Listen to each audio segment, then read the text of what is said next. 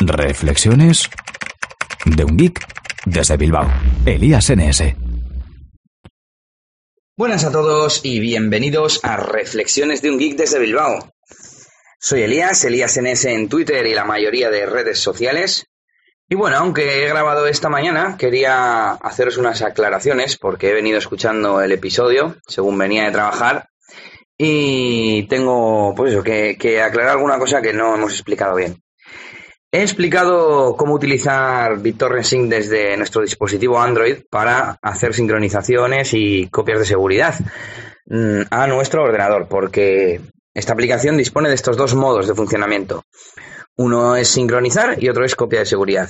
Hemos estado hablando de que podríamos utilizar este sistema para hacer copia de seguridad de nuestras fotos y tener las mismas fotos que tenemos en el teléfono eh, en el ordenador y así hacer la misma función que tiene Dropbox cuando te lo instalas en Android, que permite hacer copia de seguridad de, mm, de las fotos del terminal en la carpeta Camera Uploads de, de, tu carpeta de Dropbox, ¿no?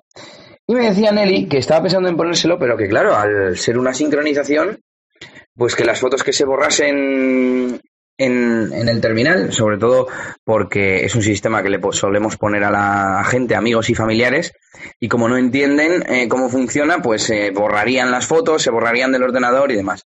Pero hay que aclarar que, que esto no solo es con, eh, con la con el modo sincronización. Si utilizamos el modo de copia de seguridad, acabo de estar haciendo unas pruebas y esto no sucede, es, eh, funciona igual que en Dropbox.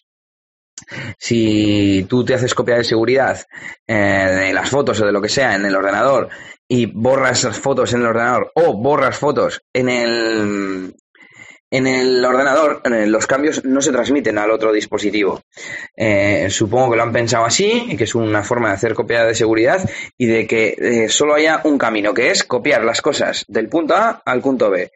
Y, no se copian ni cosas del punto B al punto A, ni se borran cosas eh, de un sitio al otro. Solo se borran en, el dispositivo que las borres. Así que bueno, nos sirve BitTorrent Sync, totalmente recomendado para hacer copia de seguridad de nuestras fotos. Si no queremos utilizar un servicio en la nube como Dropbox, ya que este servicio lo hace de punto a punto, ¿eh? sin pasar por ningún servidor. Bueno, los datos van por internet, pero vamos, no te lo veas en ningún sitio, no introduces tu cuenta, no te tienes que registrar, ni nada de esto. Así que totalmente recomendado para amigos y familiares eh, de estos que no guardan las fotos nunca y solo se acuerdan de copiarlas eh, o solo se acuerdan de las fotos cuando les roban el teléfono o cuando lo pierden y dicen, anda, ¿y mis fotos dónde están? Pues estaban en el teléfono. Bueno, también he dicho que para sincronizar una carpeta podíamos escanear un código QR, pero no he mencionado que se hace desde la propia aplicación de BitTorrent. No necesitas tener ni cámara escáner, ni barcode escáner, quería decir, ni ninguna de estas aplicaciones. Y también hay que decir que desde la aplicación móvil de Android solo se puede crear una carpeta en modo sincronización. Copias de seguridad se pueden hacer todas las que quieras, porque claro, solo se pueden hacer desde el teléfono. Pero si queremos tener más de una carpeta en modo sincronización, la tenemos que hacer desde otro dispositivo, desde, por ejemplo, el ordenador de, de sobremesa. Eh, yo lo he tenido que hacer hace un momento, haciendo pruebas, y entonces ha sido cuando me he dado cuenta. Pero bueno, en la práctica da igual, porque hay que crear la carpeta en ambos sitios y poner el código de un, de un dispositivo al otro, y ya está. Así que no tiene mayor inconveniente.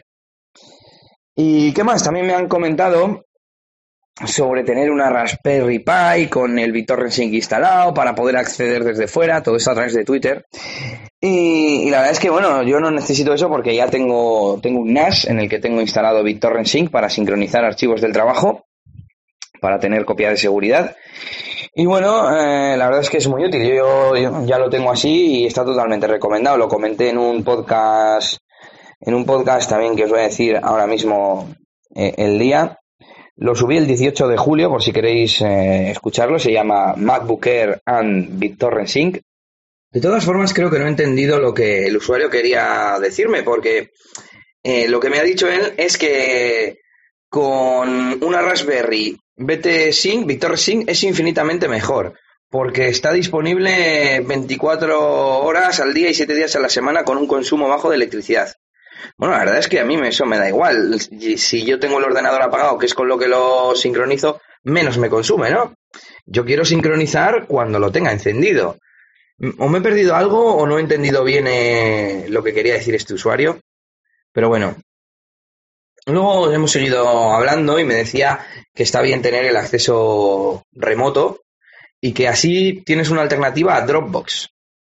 Claro, puedes sincronizar, lo estoy pensando ahora sobre la marcha, puedes sincronizar dos ordenadores que no estén en la misma red a través de Internet. Sí, sí, claro, claro que puedes, igual que con el NAS. Eh, y así tienes Dropbox, exactamente. Tú te haces una carpeta que sea mi Dropbox privado, por llamarlo así, ¿no? La sincronizas a través de BitTorrent Sync y abriendo los puertos necesarios en el router tendrías tu propio sistema de Dropbox, claro que sí. La diferencia es que no puedes acceder desde un ciber, por ejemplo, a tus archivos, eh, porque no van a estar en vía web, me refiero. Y lo más importante, que necesitas que los dos equipos estén arrancados a la vez. Con Dropbox no necesitas eso. Y si tienes un NAS que te hace de servidor en la nube, pues bueno, puedes solventarlo, pero vamos, necesitas que, que ambos equipos tuyos estén encendidos. De todas formas, Dropbox es un poco más amigable. La gente ya está acostumbrada a registrarse y una vez que lo tienes, compartir una carpeta, pues es darle botón derecho en el escritorio, compartir y metes un email. Y ya está, ¿no? Y el usuario le llega un email, le da el enlace y acepta y ya está. Sin embargo, aquí, a pesar de que es súper fácil, la gente no está acostumbrada, la gente normal, a meter claves, generar claves, no sé qué, todo este tema. Y bueno, dejamos ya el tema de BitTorrent Sync de una vez y nos vamos a hablar de unas cositas que tengo por aquí apuntadas. Por un lado, eh, sobre Apple y su iOS 8, su iPhone, etcétera. Madre mía, la de problemas que está, que está habiendo con los iPhones. Por un lado, lo que han llamado Bendgate, que viene del inglés bend, que es pues eh, combarse, ¿no? Doblarse. Y no sé si habréis visto el vídeo ese en el que un iPhone 6 se dobla haciendo presión y eh, lo peor es que viene supuestamente de que a la gente se le está doblando en los bolsillos el iPhone 6 Plus, el, grandote. Eh, espero que no le pase a mucha gente, pero bueno, la verdad es que me pareció, no sé, como muy grave, ¿no?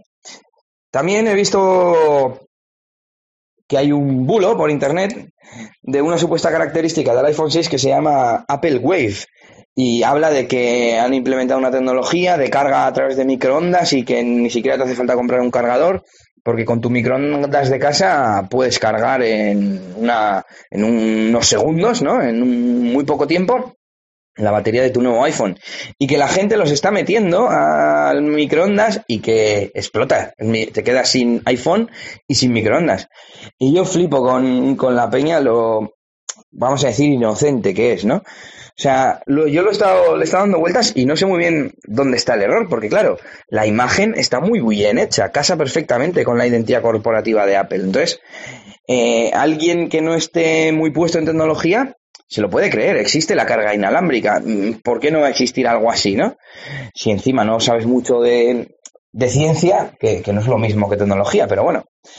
Eh, entonces, el problema es que la gente no se lee las instrucciones. Es que ni siquiera yo me leo las instrucciones. No sé muy bien cuál es la, causa o la posible solución.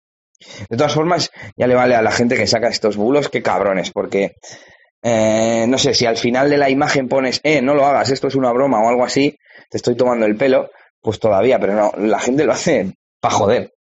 Y buscando la imagen en cuestión del Apple Wave este, me he encontrado que el año pasado también hicieron uno parecido con iOS 7 y, que la gente, eh, bueno, uno que, se, que consistía en decir que con una actualización de software, que esto es lo curioso, porque tenía que ver con iOS 7, no con, no con el iPhone como tal, que con una actualización de software el teléfono se volvía resistente al agua y que la gente lo metía en el agua o lo empezaba a usar con eh, mojándose y, que se quedaban sin teléfono, claro, se les, se les rompía.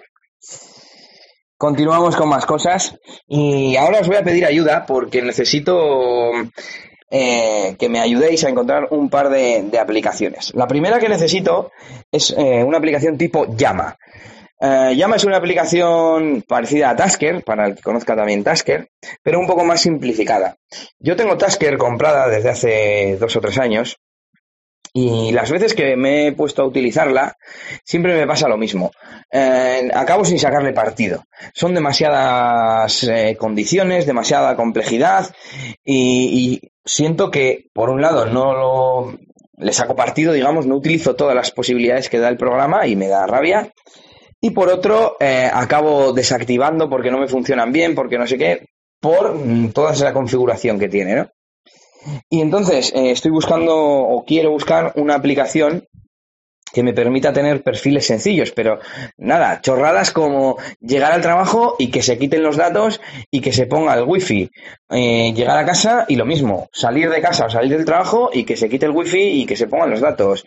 Eh, ahora mismo no se me ocurren más ejemplos, pero bueno.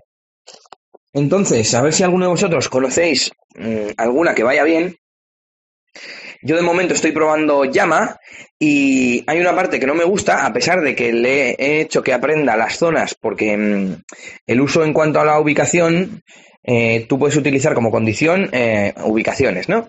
Entonces tú le dices, estoy en una nueva área, que es como lo llaman ellos se llama casa, se llama trabajo, se llama mm, pueblo, se llama no sé qué. Entonces, eh, tiene una función que se llama aprendizaje. Tú le dices, eh, empieza a aprender durante 30 minutos. Pues elegir el tiempo, ¿no? Entonces, empieza a consultar las antenas de telefonía que hay cerca y aprende en qué punto estás, ¿no? Y cuanto más tiempo le tengas aprendiendo, más antenas reconoce, etcétera. Entonces, en teoría, yo le he dado que aprenda un montón de tiempo para que así sea todo más preciso. En teoría coge una zona central, una zona muy amplia y en teoría en el centro es donde estoy yo, entiendo. Y cuantas más antenas le, le deje coger, pues mucho mejor. Bueno, pues lo que me pasa creo que es que coge áreas demasiado grandes y estoy en un parque que está a dos kilómetros viniendo de trabajar, que está a dos kilómetros de mi casa, y se piensa que estoy en casa ya, es porque entro en el área que yo he llamado casa, y se me desconectan los datos y me pone el wifi, lo cual eh, a dos kilómetros de mi casa no me sirve de nada. Entonces, no sé si hay alguna forma de solucionar esto, si alguien me puede recomendar otra aplicación que sea más sencilla o que funcione mejor.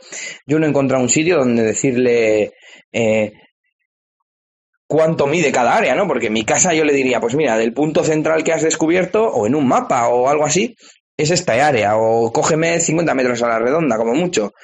Pero si estoy en el pueblo, igual al llegar al pueblo quiero que, yo qué sé, que le mande un mensaje a mi abuela, ¿no? Pues el pueblo sería igual 5 kilómetros a la redonda. No sé, no sé. Eh, seguiré investigando y os contaré, pero me gustaría que me recomendaseis algo, algo de esto. Eh, de todas formas, he visto que hay otra opción que es eh, mediante wifi, pero claro, yo precisamente quiero llevar el wifi apagado y que cuando detecta que he llegado a ese, a ese sitio, que me active el wifi.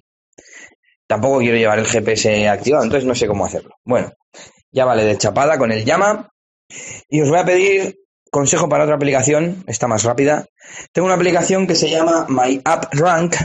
Hay muchas de estas que miden, eh, te hacen un ranking de las aplicaciones que más utilizas.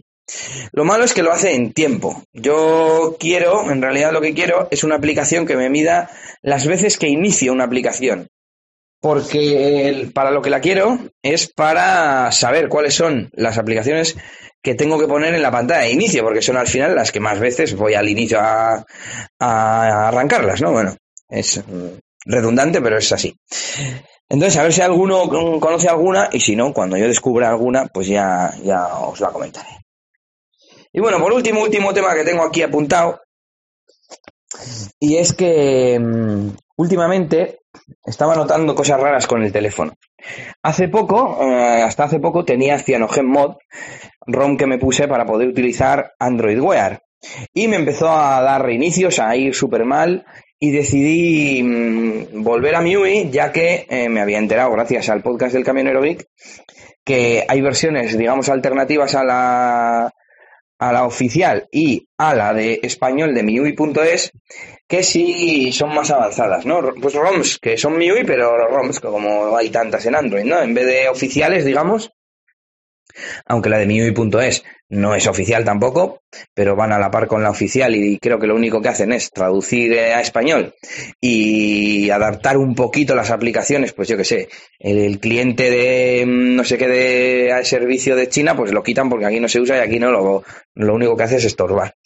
Bueno, pues hay, aparte de que hay una ROM multilenguaje en miui.eu, también hay ROMs eh, personalizadas, ¿no? De cocineros eh, en este caso me he puesto la ROM WiiUi, como MIUI, pero con W en vez de con M.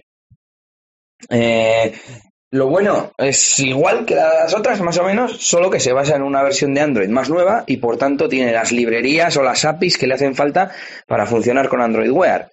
Mm, tengo todo lo bueno que tenía con MIUI y además me funciona el LG Watch. Pero la semana pasada empecé a notar que se me apagaba, que se me reiniciaba, que hacía alguna cosa rara, ¿no? Y ah, el fin de semana, de hecho, estuve todo el domingo sin teléfono porque no podía mm, encenderlo. Y mm, creo que lo que me pasaba es que el botón power eh, está empezando a fallar de repente estaba haciendo igual algo, me bloqueaba el teléfono y se encendía y se apagaba y se encendía y se apagaba. Y de repente salía el menú de apagado. Y dije, mm, eso es que se está quedando pulsado el botón de apagar. Eh, y bueno, no sé qué ha pasado, pero este, esta semana me está funcionando bien. Espero que haya sido una ida de olla de estas cosas que le pasan a los aparatos. Lo que me da miedo es que yo creo que era un problema físico, que no hacía bien contacto, etcétera. Porque, no sé, el software no se arregla solo así como así, pero, pero a veces pasa, ¿no? que, una cosa que te iba mal, por lo que sea, reinicias y se arregla. Pero si es de hardware y hace mal contacto y el plástico se está desgastando o lo que sea, pues estoy, estoy jodido, ¿no? Que se suele decir. Y nada, eh, leyendo ahora lo del Apple Wave y los fallos de, de iOS, me acabo de acordar de, la otra cagada del, iPhone 6 y es iOS 8.0.1. Que vaya cagada de Apple, que se han quedado todos los iPhone 6, o al menos los 6, no sé si el resto de teléfonos, eh, sin cobertura y sin funcionar el Touch ID. Eso sí, han sacado al día siguiente una actualización y lo han solucionado, pero vamos, la cagada ha sido monumental. Y yo tengo un poco la sensación esa de que con esto, la frase esa, ¿no? esto con Jobs no pasaba. Pues sí, no sé si es que eh, están perdiendo el norte, no sé si es Steve Jobs o no sé lo que es, pero les veo más descentrados a los de Apple. Pero bueno, aquí terminamos este episodio y nada, voy a prepararme cositas para este fin de semana. Que nos vamos a Madrid, como os hemos dicho, y ya os contaremos cositas. Hasta la próxima y agur agur. Esto ha sido todo por este capítulo. Pronto, Elías tendrá más cosas de las que hablaros en Reflexiones de un Geek desde Bilbao. Hasta la próxima. Y recuerda que puedes buscar a Elías Gómez en Google Plus o en Twitter, arroba ElíasNS.